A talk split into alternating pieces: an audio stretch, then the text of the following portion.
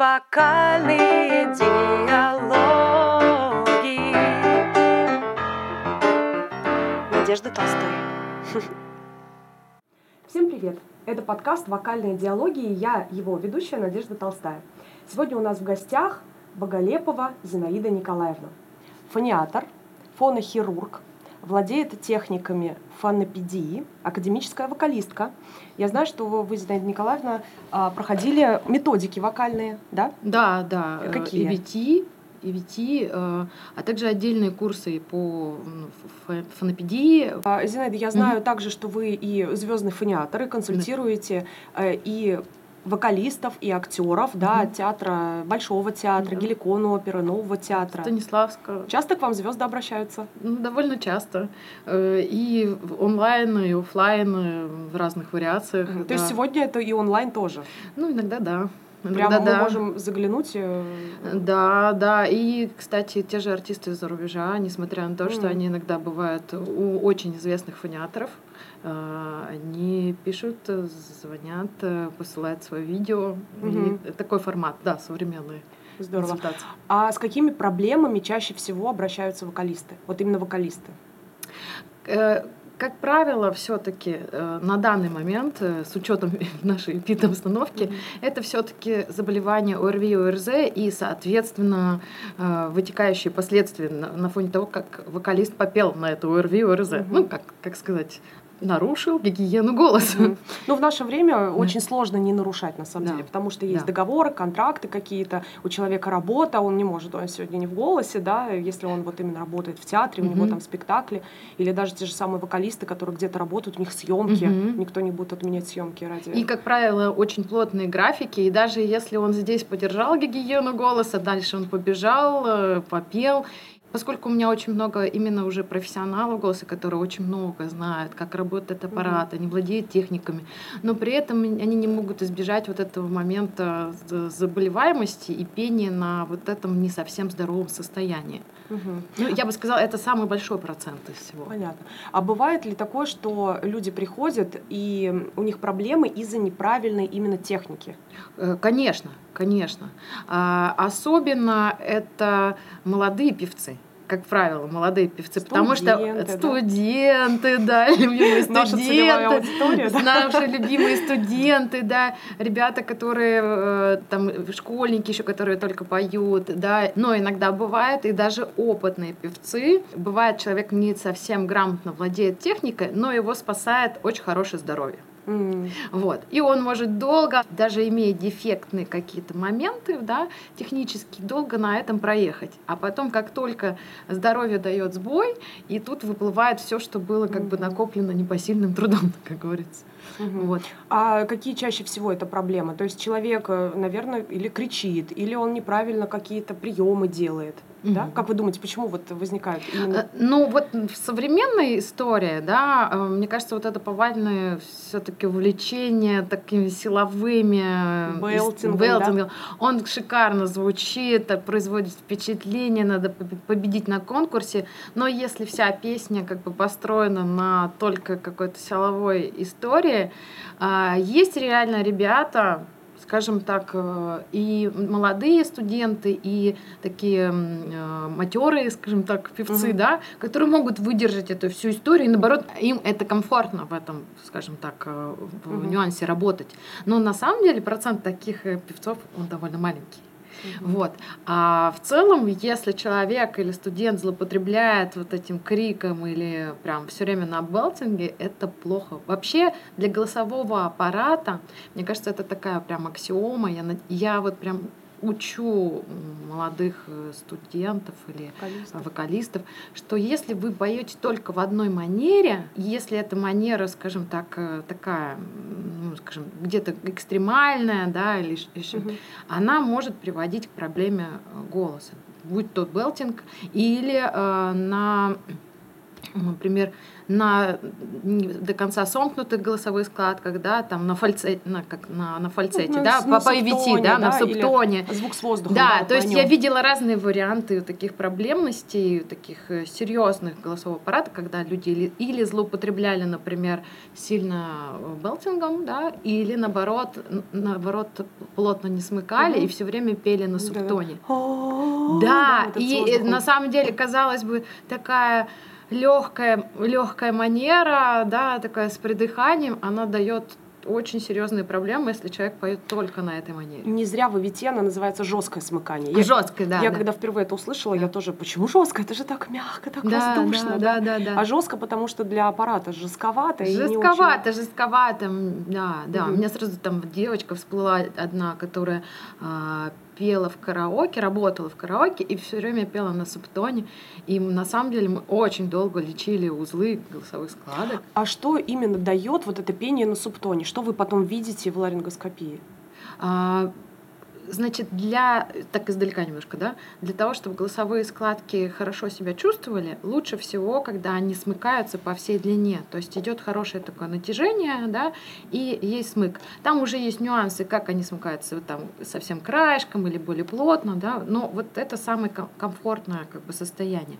Когда э, есть жесткое, э, жесткое смыкание, даже Мгм. э, или фальцет, да, то там есть размыкание в заднем отделе, Мгм. расходятся черполовидные хрящи, и складка полностью не смыкает. И тогда а, в- при такой манере все напряжение попадает в узелковую зону. А где эта узелковая зона? Ну, э, среднестатистически это средний отдел голосовых складок. Среднестатистически. И там идет такое, как бы, э, самая активная вибрация. И если человек изо дня в день это делает, потом перегружается, и все, он набил себе голосо- э, э, узелки. Сначала. То есть узелки могут быть не только, когда мы э, слишком форсированно поем, но и тогда, когда мы и субтоним. Ну, как бы, да, сли- да, пропускаем. да. На самом деле узелки э, набиваются тогда, когда у нас нету правильного физиологического такого хорошего э, натяжения и нету правильного такого как бы, дыхания такого Ага. соразмеренного. А вот правильное физиологическое натяжение, если мы перейдем сейчас в терминологию вокальную, Мгм. то это какой эм, как бы прием Как- или ну- это какой механизм или регистр, как мы тоже говорим, да? Конечно, самый, если честно, самый э, такой более щадящий, Лояльный, лояльный, это тонкая масса, да, по EVT. Мгм. Тонкая масса, как Ну, раз головной регистр. Да, головной говорим, регистр. э, вот. Но и та же толстая масса, это тоже натяжение по всей длине, э, но это более плотный, плотный смык. Но здоровье, здоровье голосового аппарата, оно заключается в том, что ты можешь переходить из одного состояния в другое. Мгм. Когда человек может, он попел одной манеры, другой Мгм. манеры, то есть как бы когда он может работать вот этими мышцами внутри голосовых Мгм. складок, да, положением, и тогда э, нету ну, как бы постоянного ну, напряжения в определенной зоне. Вот мы сейчас поговорили о том, какие э, последствия могут Мгм. давать, например, субтон, а вот какие последствия может давать форсированное пение. И Мгм. мне очень хочется подчеркнуть, да, для наших э, слушателей, Да, да, зрителей, да. что все-таки белтинг хороший, правильный, который Мгм. делается технически верно, это э, совершенно разное, нежели чем ор, да, потому Да. что хороший белтинг это нормальный прием, Мгм. при правильном подходе, э, к которому можно сохранить голосовой аппарат и петь красиво, а ор это уже перегиб и выход из баланса в сторону переработки, да, Мгм. когда человек форсирует и кричит. Вот что вы видите, в, опять же, в голосовом аппарате, в ларингоскопии, когда человек э, форсирует? Обычно, когда человек форсирует, и белтингом иногда даже Мгм. злоупотребляет, да, но тут по- по-разному, да, это смы- очень плотное смыкание, да, толстой массой. И очень часто идет закругление э, края голосовой складки. То есть она э, в норме, она должна быть э, такая довольно острая, э, эластичная, то есть, ну, там целая анатомия, Мгм, да, мгм. что там слизистая, потом, э, потом рынки гайка, потом связка, потом мышца. Ну, в общем, смысл такой, что край голосовой складки, он должен быть довольно эластичным, он должен быть увлажненным, да, и он, он э, не должен быть как бы закругленным. Мгм. И те люди, которые очень часто, те, который злоупотребляет криком, край постепенно из-за сильных вот этих смыкания, угу. да, он закругляется. Когда идет адекватный белтинг, что происходит? Идет очень плотное смыкание с одной стороны, но идет достаточный поток воздуха, да, который не переключает все напряжение именно на голосовые складки. Угу. Как только человек только орет, или как сленгом говорит, поет на горле, там, ага, да, на связках, да, связках, хотя мы связками да. как бы складками Да, ну это смысл такой, что у нас идет перераспределение, нарушение баланса да, дыхания угу. и смыка, то есть он больше пересмыкает. Ну, по сути дела, там, как правило, все-таки идет э, в сторону еще твердой атаки, вот этот угу. перекос. Вот. И, соответственно, он все время травматизирует голосовую угу, складку. Угу. И там еще есть сразу такой молодые, особенно певцы, и не только молодые, они могут себя перепроверить.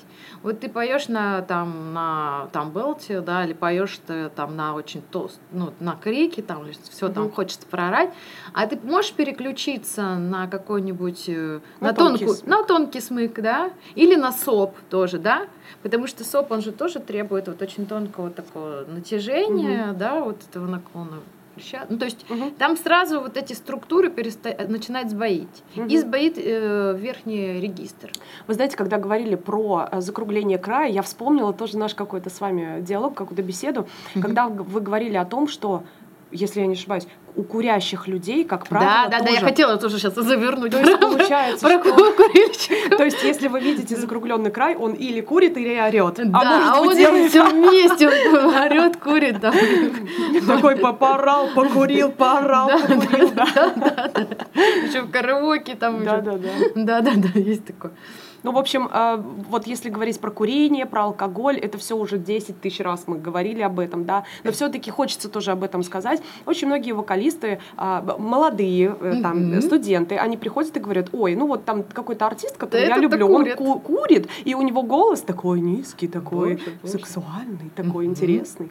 Типа, я тоже такой хочу, буду-ка я курить. Mm-hmm. Вот что мы таким ребятам можем сказать? Вот именно мнение специалиста-врача, фониатора.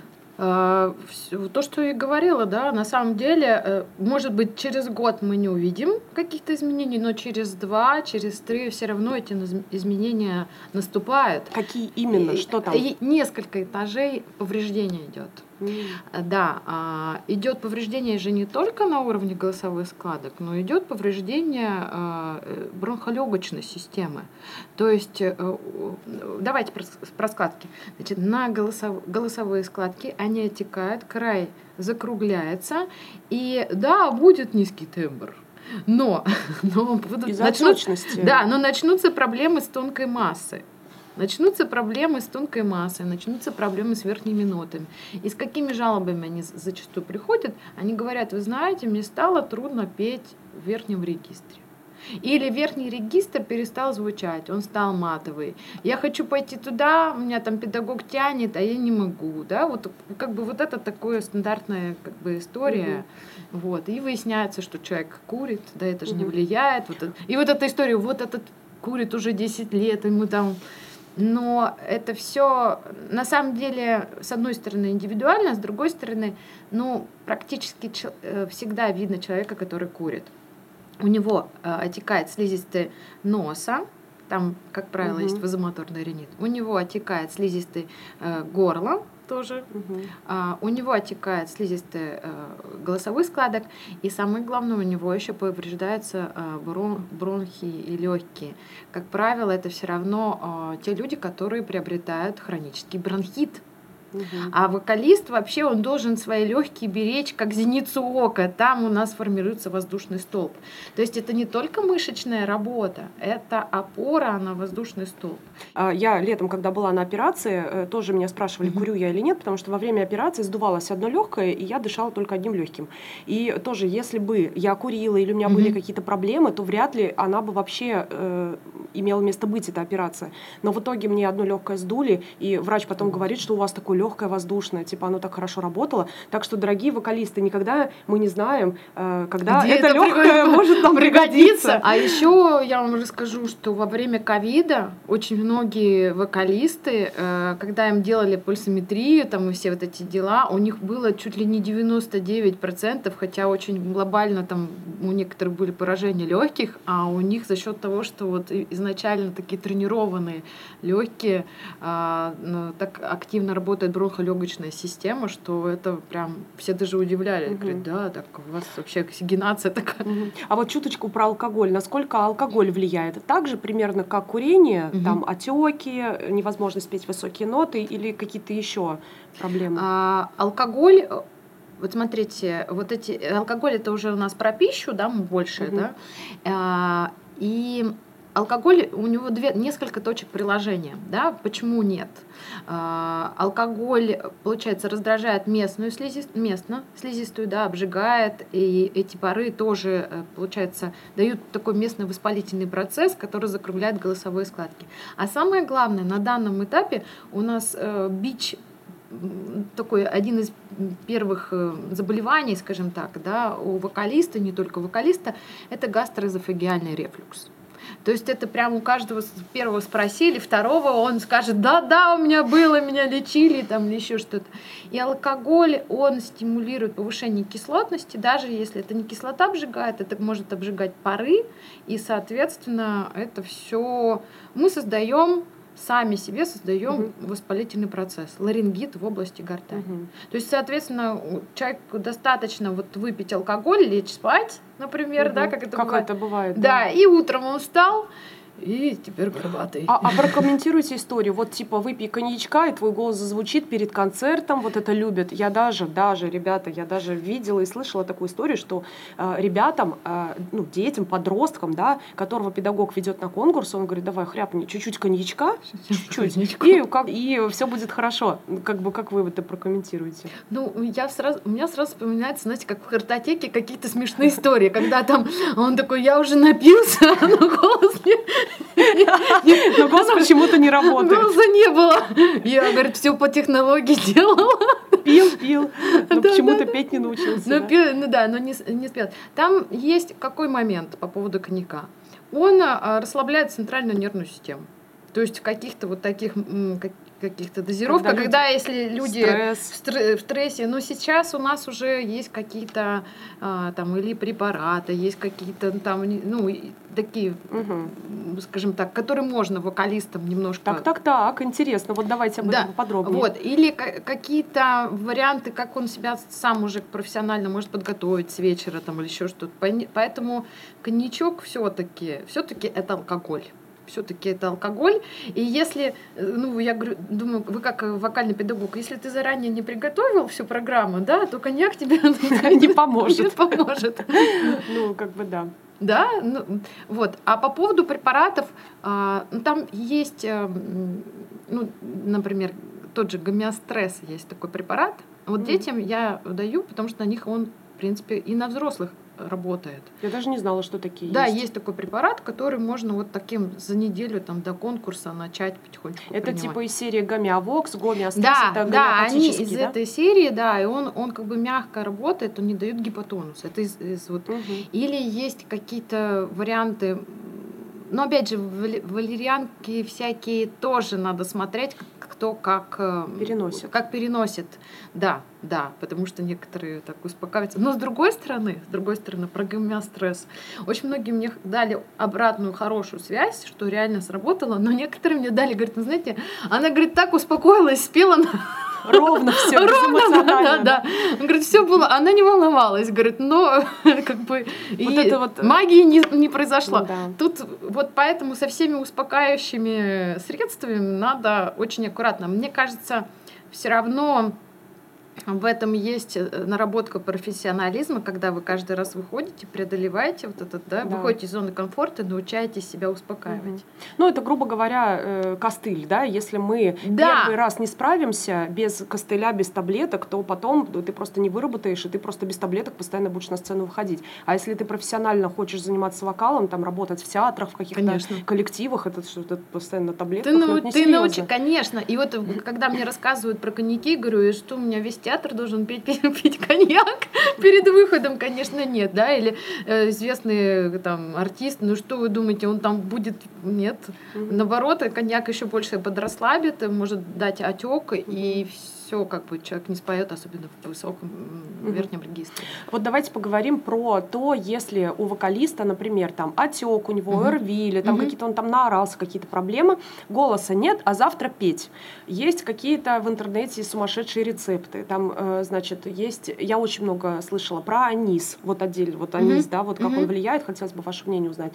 Э, смешать там кору дуба, там еще что-то, плюнуть через плечо, в общем, там лягушачьи лапки, все такое, какие-то не- невероятные рецепты. А, Есть ли реально какой-то вот рецепт, и вы знаете, что, например, ну реально вот Мгм. он работает, ну такое, наверное, Мгм. бывает. Вот сначала этот вопрос, а потом э, плавно перетечем в ваши рекомендации, что бы вы рекомендовали больным вокалистам, у которых ну никак не отказаться завтра петь, Мгм. что им делать? Мгм. Ну, вот по поводу рецептов все-таки, да, эти рецепты, они создавались в 20 веке, Мгм. да, все-таки, ну, Если очень не многие. раньше. Если не раньше. Э, С другой стороны, я на самом деле э, всегда беру то, что работает, да, ну, я понимаю, они, эти рецепты срабатывают, когда вы где-то в тайге. Анис Частично да, но опять же, кому что подходит.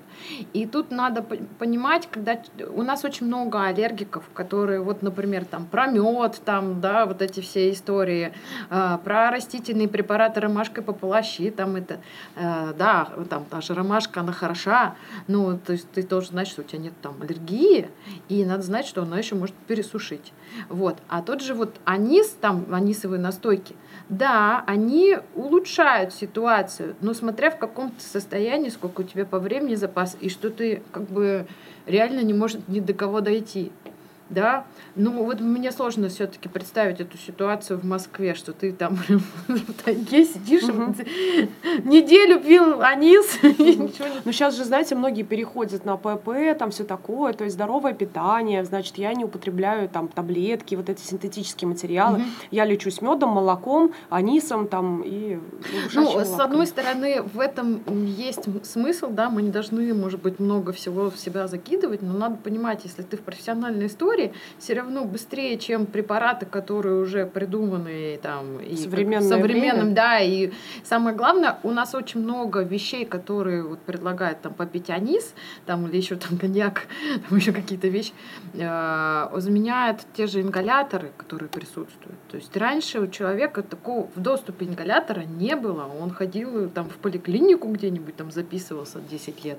Сейчас у человека свой портативный ингалятор, он его там возит и все остальное. И вы можете эти ингаляции загрузить, и у вас будет совсем другая история. Потому Мгм. что, ну, я говорю, все зависит от э, того, в какой ситуации. То есть, и точно так же, когда мне кто-то звонит и спрашиваю, а когда концерт, а что было, а что стало, сколько у нас запас. То есть вот тогда там, ну, можно попить немножко. Уже выбирается технология. Технологии, да, можно попить аниса немножко. А там. все-таки вот э, эм, стопроцентный рецепт, Мгм. который бы вы дали э, советы вокалисту, у которого сегодня все плохо, а завтра петь. Вот что он может в домашних условиях самостоятельно сделать? Ну, на самом деле, когда вот все плохо и завтра петь, все-таки самому вот так прям совсем не, не вылезти. Если там серьезная такая ситуация, то надо идти к своему специалисту, да, там, к своему фониатору или там, ну, на крайний, ну, или там к лору, Мгм. да, ближайшему, кому можно записаться, а лучше кому уже знаешь и там лечился. Но лучше, конечно,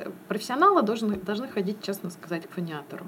Вот, потому что и если это э, прям остро-остро, и завтра кон- концерт, ну, как показывает практика, вот там каких-то вот таких эм, историй волшебных не бывает, что он там... Ну, но опять же, бывает, смотря какая, э, смотря какая степень изменений, да.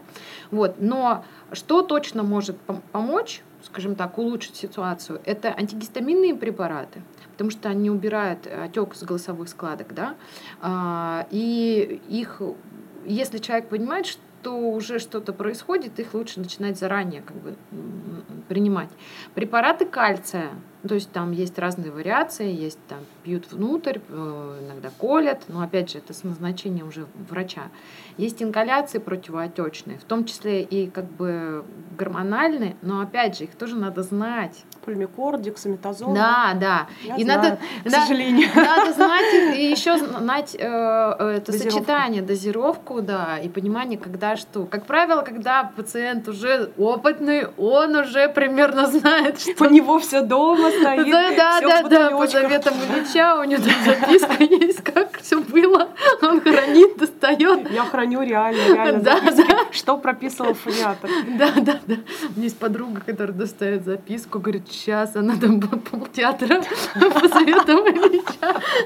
Есть такие, я не, сов- не совсем приветствую, не может там весело Ну, отличиться ну, по Да, одной ну, записке, но, но все равно в этом есть смысл, да, Да. то есть самые быстрые антигистаминные препараты кальция, э, ингаляция местные с э, гормональными препаратами, и причем не прием внутрь, да, все-таки, а прием внутрь все-таки уже должен решать доктор, да, Мгм. принимаем, не принимаем, но лучше этого всего как бы избегать, потому Мгм. что это расходует вокальную мышцу.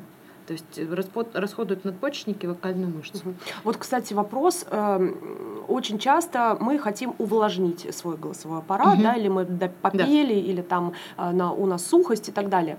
А, Я слышала такую историю, что типа, если мы пьем воду, она никак особо не увлажняет. То есть вода напрямую, вот ты ее проглотила, Мгм. она не увлажнила тебе голосовой Мгм. аппарат, она ушла куда-то туда. Возможно, если ты выпил всю бутылку, увлажнение в целом пошло на Мгм. организм, и твой э, голосовой аппарат там какой-то маленький процент получил от выпитой воды. Мгм, мгм. Как, правда ли это, во-первых, а Мгм. во-вторых, как мы можем реально увлажнить свой голосовой аппарат?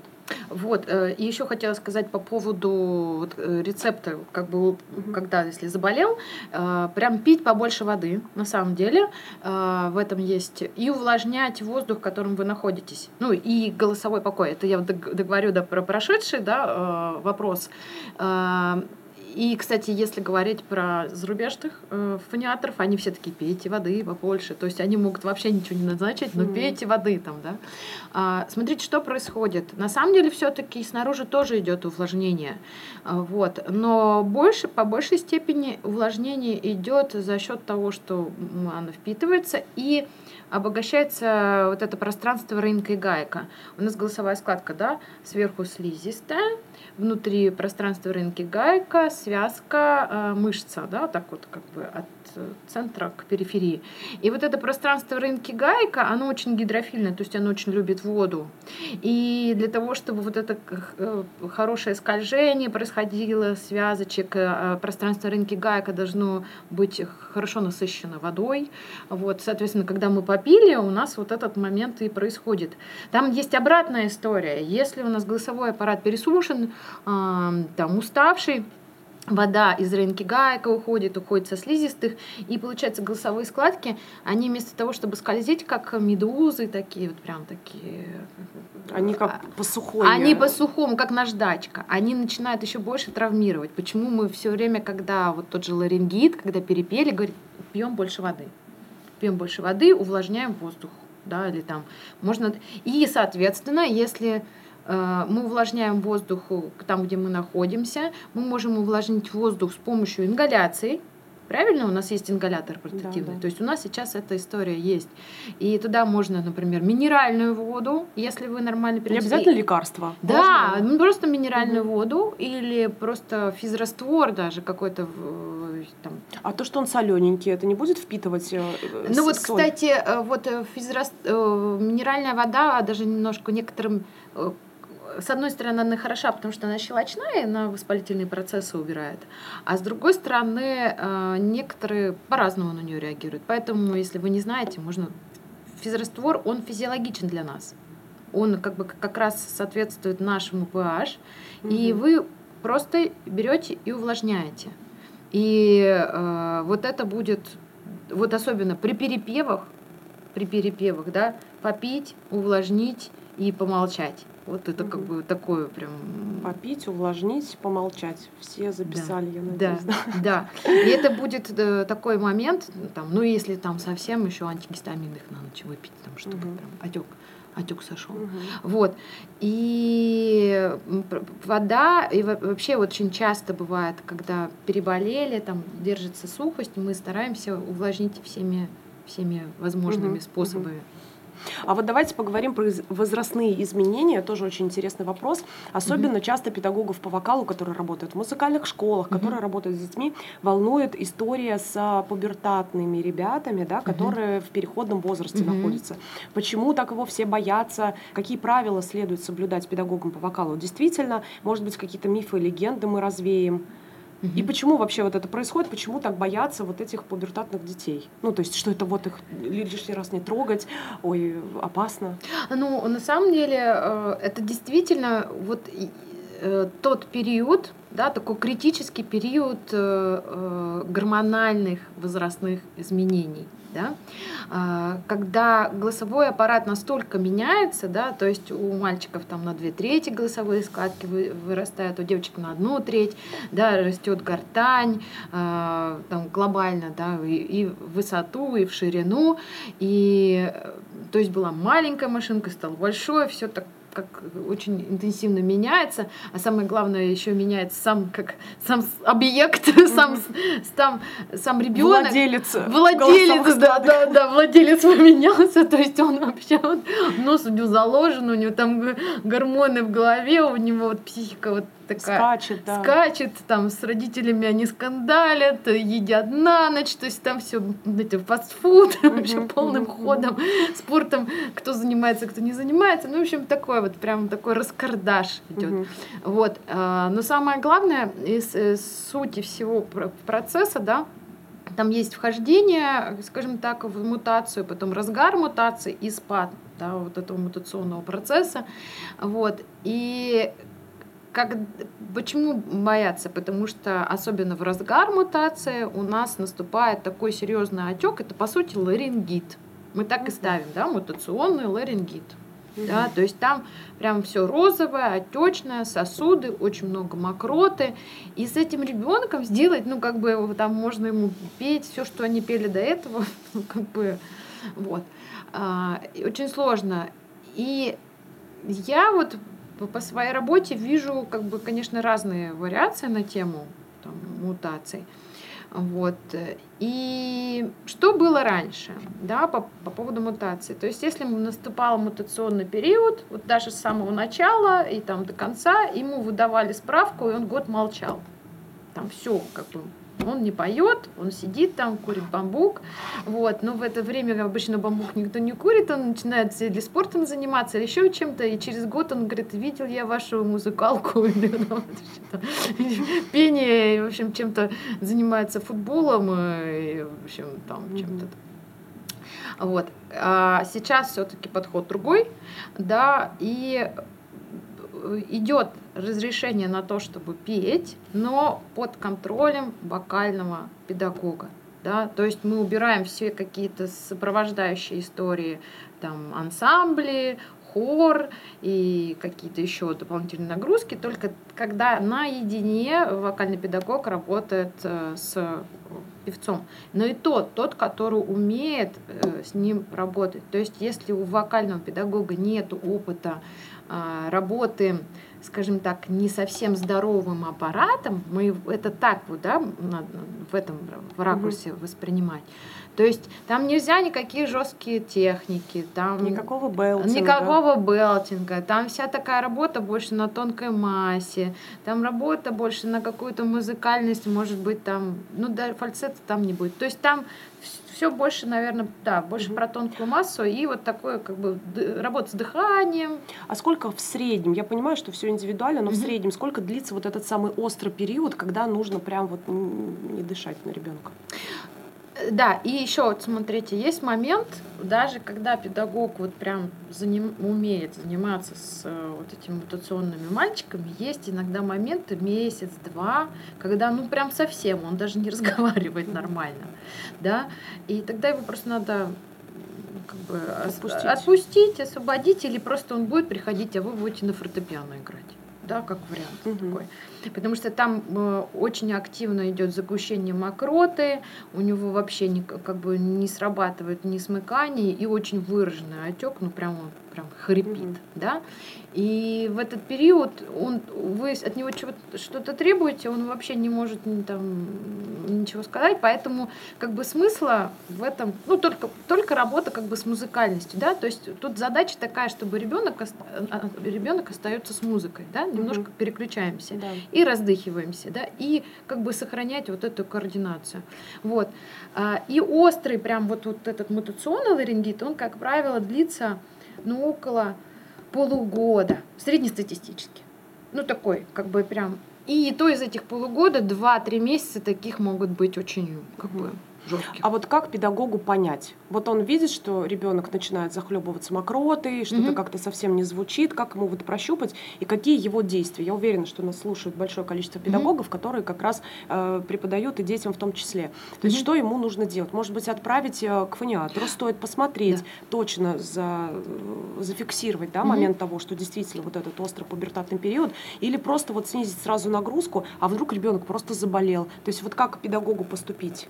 Вообще, э, я бы сказала такая аксиома. Если ребенок растет, вы видите уже гормональные какие-то истории, у него начинает меняться голос, отправляйте все-таки фониатору, да, потому что вот этот острый период, вот этот, э, вот этот кризисный период надо проходить вместе с фониатором. Это я вот как бы понимаю, ну я вижу, наблюдаю, как бы, вот. И разобраться одному с педагогу, педагогу, что там на самом деле происходит, очень сложно.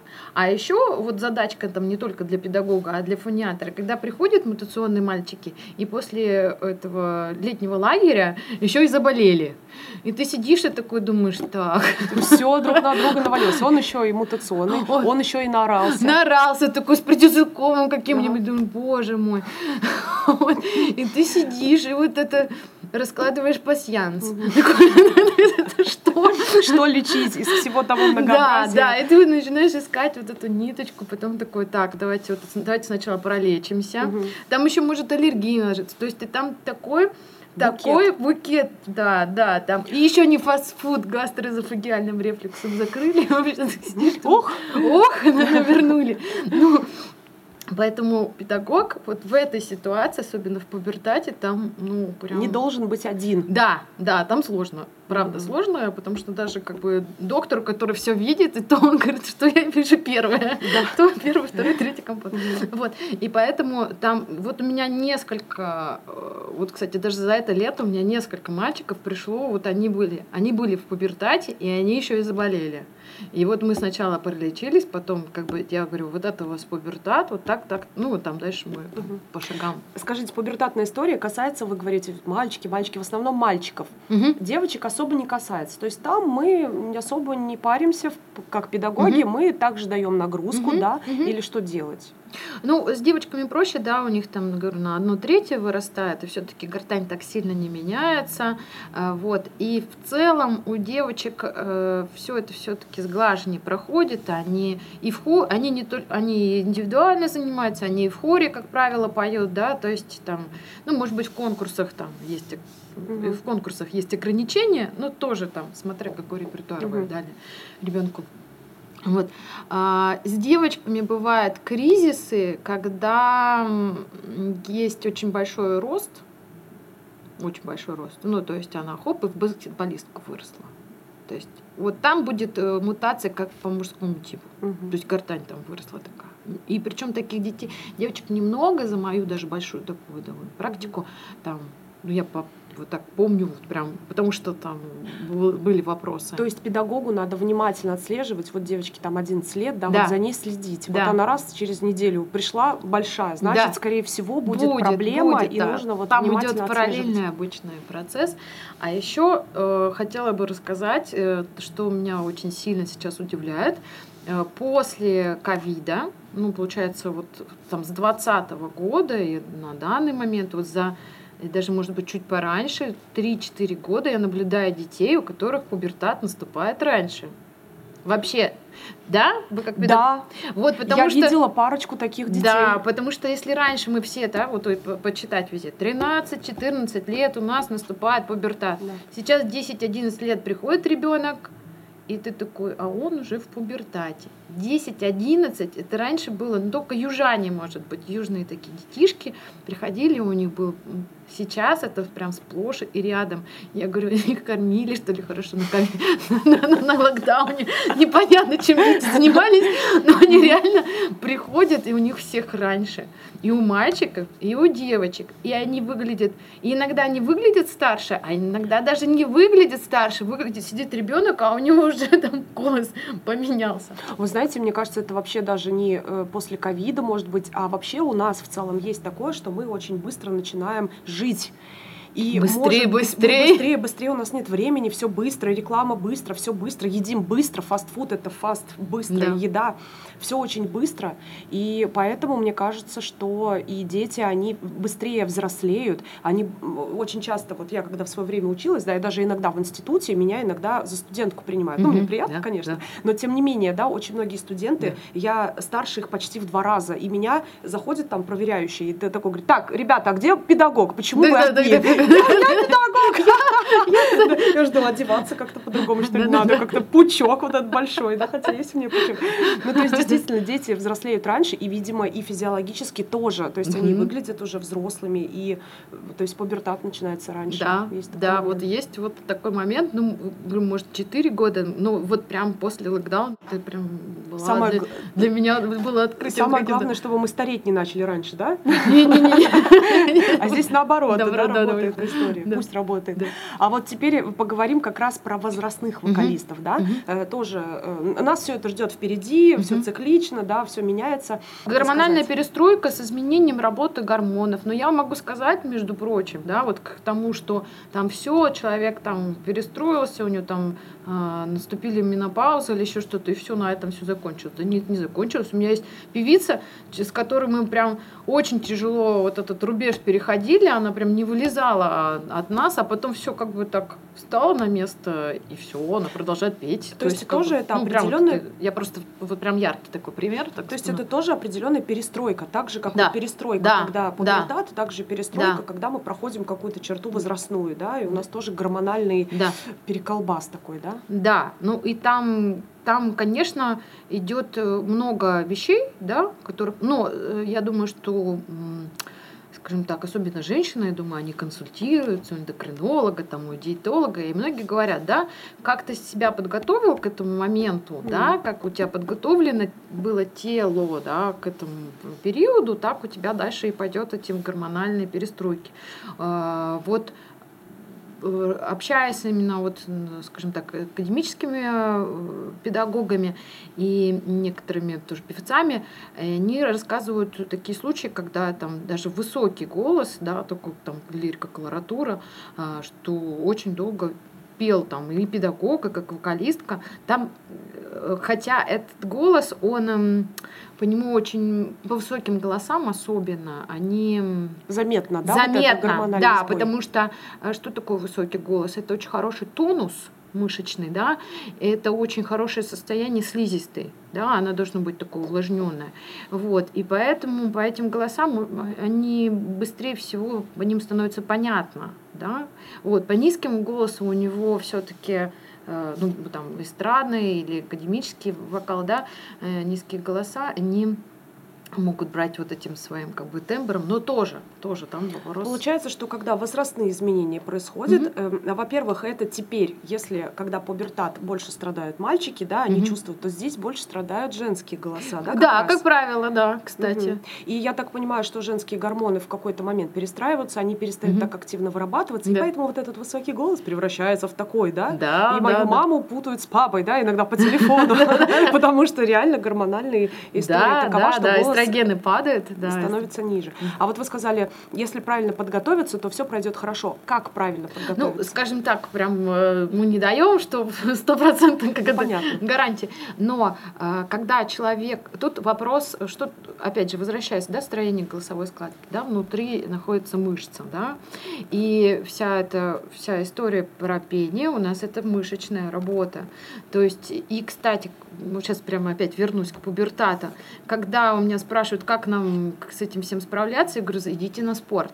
Всех вот этих мальчиков отправляю на спорт, потому что быстрее будет расти весь организм, быстрее будет адаптация, быстрее включается мышца, меньше застоя, и вот эта вся история. И тут то же самое, между прочим, как ни странно, потому что э, э, должна заниматься каким-то спортом, Э, чтобы оставался мышечный тонус, чтобы не наступала вот эта саркопения, да, потеря мышечной массы, да, э, чтобы, опять же, там, когда человек занимается спортом, у него тоже все-таки поддерживаются гормоны, да, Ну да, кстати. вот, поддерживаются гормоны. И э, у нас нет, у нас сохраняется вот эта мышечная работа, смыкание Мгм. тонкое, толстое и всяких вот этих моментов, работа диафрагмы, Мгм. вс- вс- всего как бы мышечного каркаса. Вот. Это как бы, это про, ну, очень спорт. много про спорт. Очень Мгм. много про спорт. Вот у меня такой вопрос а, по поводу того, можно ли тренироваться перед вокалом. А, Мгм. Очень часто вокалисты думают э, таким образом, что я с утра пойду в спортзал, я поплаваю, я немножко позанимаюсь, подкачаюсь, и потом, значит, я разработаю тонус мышцы, он Мгм. появится, и мне будет хорошо, я весь такой заряженный, пойду на концерт, и два часа на концерте отпою. А Некоторые думают так, э, мне вечером работать, и мне вечером мышечно трудиться. Я не буду утром перебивать вот эту всю и энергетическую, и тонусную Мгм. историю, и э, заниматься нельзя, потому что иначе я буду сдутой вечером, а Мгм. вечером вот я Мгм. уже выдам свой результат. Вот какой подход правильный, и есть ли, может быть, какая-то золотая середина? А, Я бы, наверное, сказала так. э, Вот профессиональный вокалист, он свой режим очень четко, постепенно сам себе вырабатывает. И действительно существует и первый вариант, и как бы второй вариант. Но надо понимать, вот когда э, человек э, тренируется, да, э, у него идет расход гликогена. Гликоген это, скажем так, такой запас э, глюкозы в определенной форме в наших мышцах. Да? И он, этот гликоген, э, он в определенном количестве у нас присутствует, да, и, соответственно, если вы, например, пошли на тренировку и весь гликоген выдали, и, и потом пошли заниматься вокалом, за это время, как правило, гликоген полностью не восстанавливается. Ему нужно как где-то сутки, иногда там двое, чтобы он как бы, как бы накопился, да, чтобы был резерв. И э, ладно, если вы, например, попели там минут 15-20 и на этом закончилось, ну, там полчаса. А если это ваше занятие длится там, там час, полтора, то вы э, есть вариант, что вы быстро как бы сойдете с, как бы, С дистанции. с дистанции, да, то есть уйдете Потратите весь гликоген, Да, и на вечер ничего не останется. да. Или, может быть, вы какой-то вариант придумываете, что вы там просто вошли в тонус, немножко разогрелись, но как бы все не потратили, а потом пошли и как бы до конца Протратили весь протратили, да, разрядились, там попели, там поработали на, на вокале, да, как Мгм. вариант.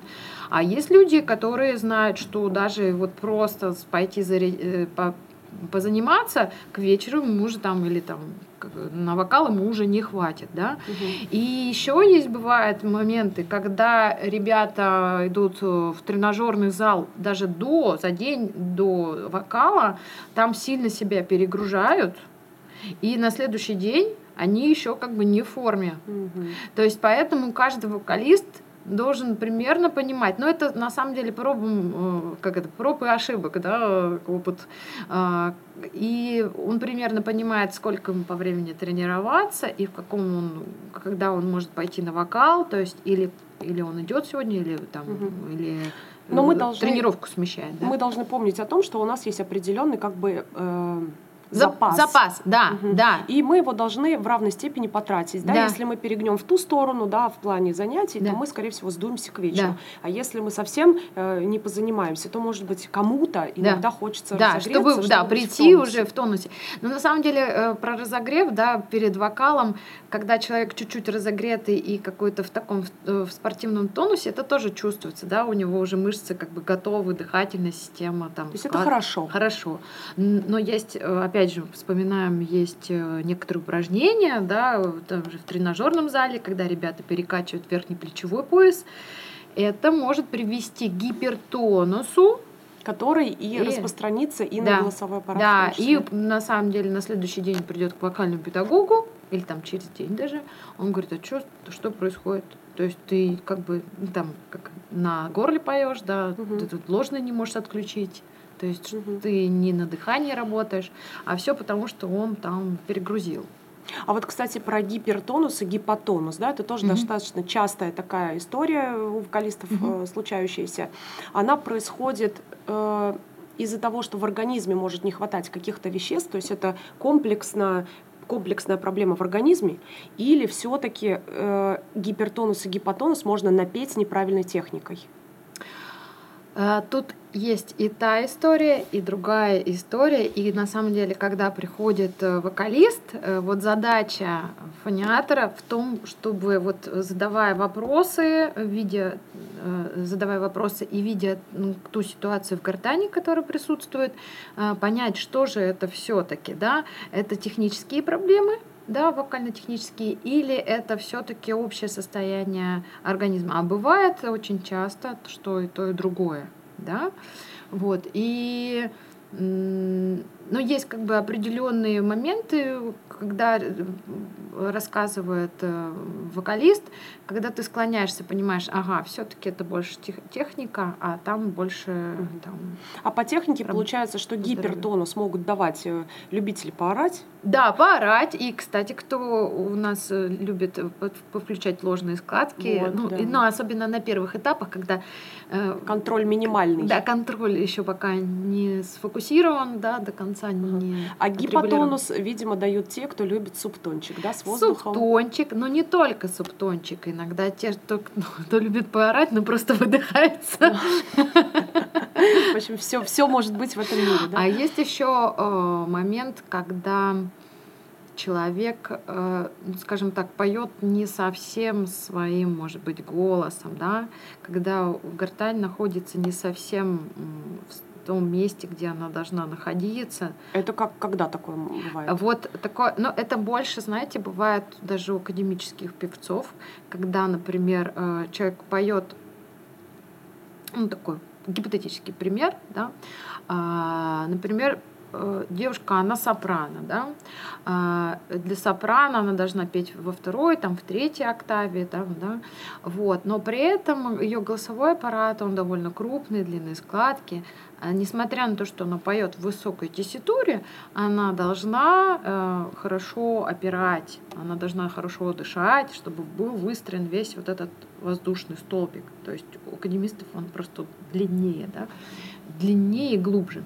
И если она это не выстраивает, гортань у нее подскакивает, и она приходит э, как бы с гипотонусом. То есть у нее устает голосовой аппарат, она не допирает.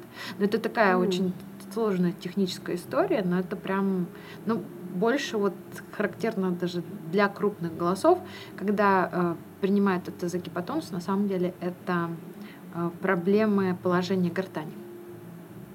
Интересно. А еще пример можно?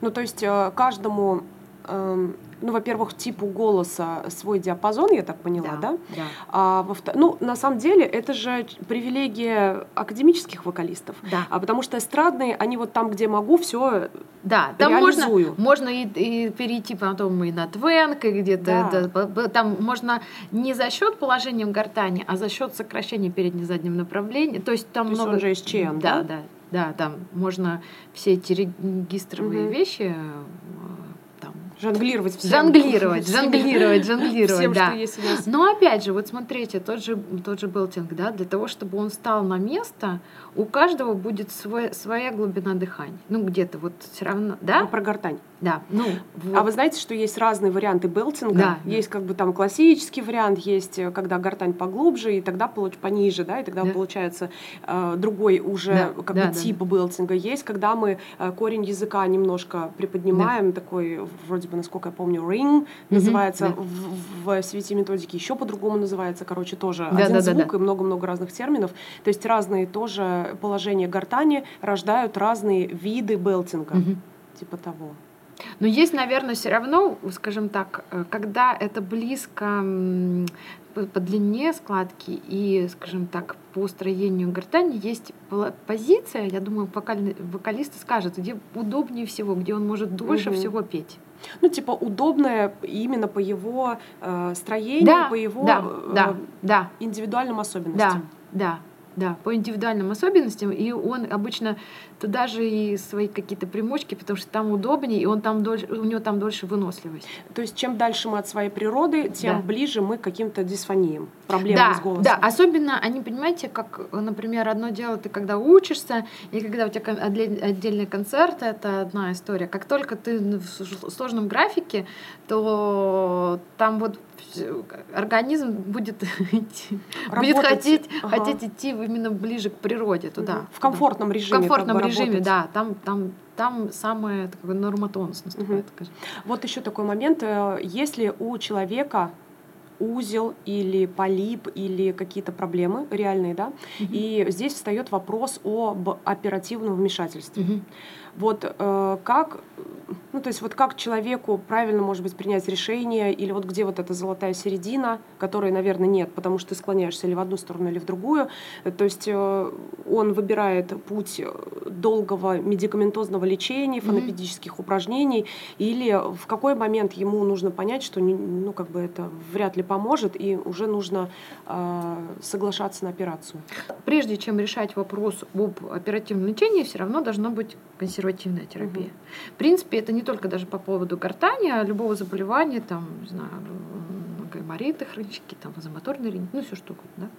Вот. эм, Сначала проводится э, консервативная терапия. И ну, закладывать на нее надо ну, где-то, может быть, месяц, может быть, даже два, да, и смотреть, э, то есть как у человека идет динамика.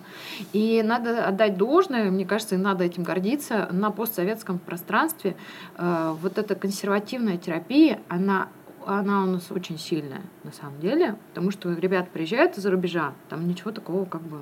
ну. Фонопедия, да, вот это все. Ну, фонопедия, например, она у них есть, а вот как бы подходы к, по консервативной терапии, они такие не осуществляют. То есть они там скажут, ну, вы помолчите месяц, а потом прооперируемся. И водички попейте. Водички попейте, а потом прооперируемся. У нас как бы тут все- спектр больше, на самом деле. И даже, говорю, за рубежа приезжают. И мы снимали вопросы с по поводу операций, потому что Мгм. как бы пролечивать консервативно. Вот. А, То есть прово- про- проводится лечение, и идет как бы наблюдение. Если за месяц пошли, как пошла какая-то динамика, то можно еще заложить, ну, как бы месяц, может быть, даже ну, побольше, да, там. Но через 2-3 месяца, как правило, понятно, что как бы происходит. То есть как бы пош, по- пош- пошло э, в лучшую сторону или без изменений, или как... Мгм. Вот. И дальше принимать решение. То есть, э, скажем так, мы сделали все, что мы можем, да, там человек отмолчался, он пошел там, не знаю, к фонопеду или вокальному педагогу, по, попробовал поменять технику, да, там вот эти э, и специальные фонопедические реабилитационные упражнения, Мгм. вот. И если даже при, всем, при, при всех этих э, манипуляциях мероприятиях у нас э, э, нет изменений по голосовому аппарату, то значит надо как бы принимать решение об операции. Мгм. Вот. Но опять принимать решение об, об операции надо знать, что где-то месяц должен быть запас для того, чтобы человек восстановился. Там эпитализация складки идет три недели. Да. И чтобы там не гнать коней, не там с ума не сходить или еще что-то вот Мгм. такое. Но, но это когда нет э, серьезных наработанных э, функциональных проблем. Но очень часто те люди, у которых, э, скажем так, узлы уже там по году, иногда по два, иногда там, ну, как бы э, и дольше, наработан э, неправильный э, мышечный стереотип, и, например, операция проведена очень успешно и хорошо, а вот мышечный стереотип, э, его сложно преодолеть. Вот в этом вся проблема. Мгм. Но это, представляете, как, как будто заново человека надо нач- научить Ходить. ходить, да. Мгм, Ну и поняла. вот петь там Мгм. Тогда мы потихонечку уже подходим Да, к концу да. нашего подкаста. Мгм. И хочется узнать, э, чтобы наши зрители узнали, э, куда они могут к вам обратиться. А, Я принимаю МИДСИ на Мичуринском прос- проспекте филиал и филиал на Красной Пресне. Мгм. Отлично. То есть к вам можно обратиться, спокойно Да, к вам да, прийти конечно. э, и обсудить с вами все свои Да, вокальные да, проблемы. Отлично. Зинаида Николаевна, спасибо большое, Спасибо что пришли. Было очень интересно с вами поболтать. На самом деле, я бы, э, если бы у нас было время, я бы с вами сидела, просто часами бы болтала. Столько не- неизведанного, но за, за, за кадром еще. Да. Да, ну, в общем, друзья, следите за новостями, следите за сторис, за нашими постами, потому что у нас с Зинаидой Николаевной большие планы на исследование, на научную Мгм. какую-то совместную деятельность. Поэтому все, что а, мы будем исследовать, мы будем публиковать и будем с вами делиться. Спасибо вам большое. Было очень приятно, было интересно, но мало. Мало-мало. Но мы продолжим за кадром. Вокальные диалоги Надежда Толстой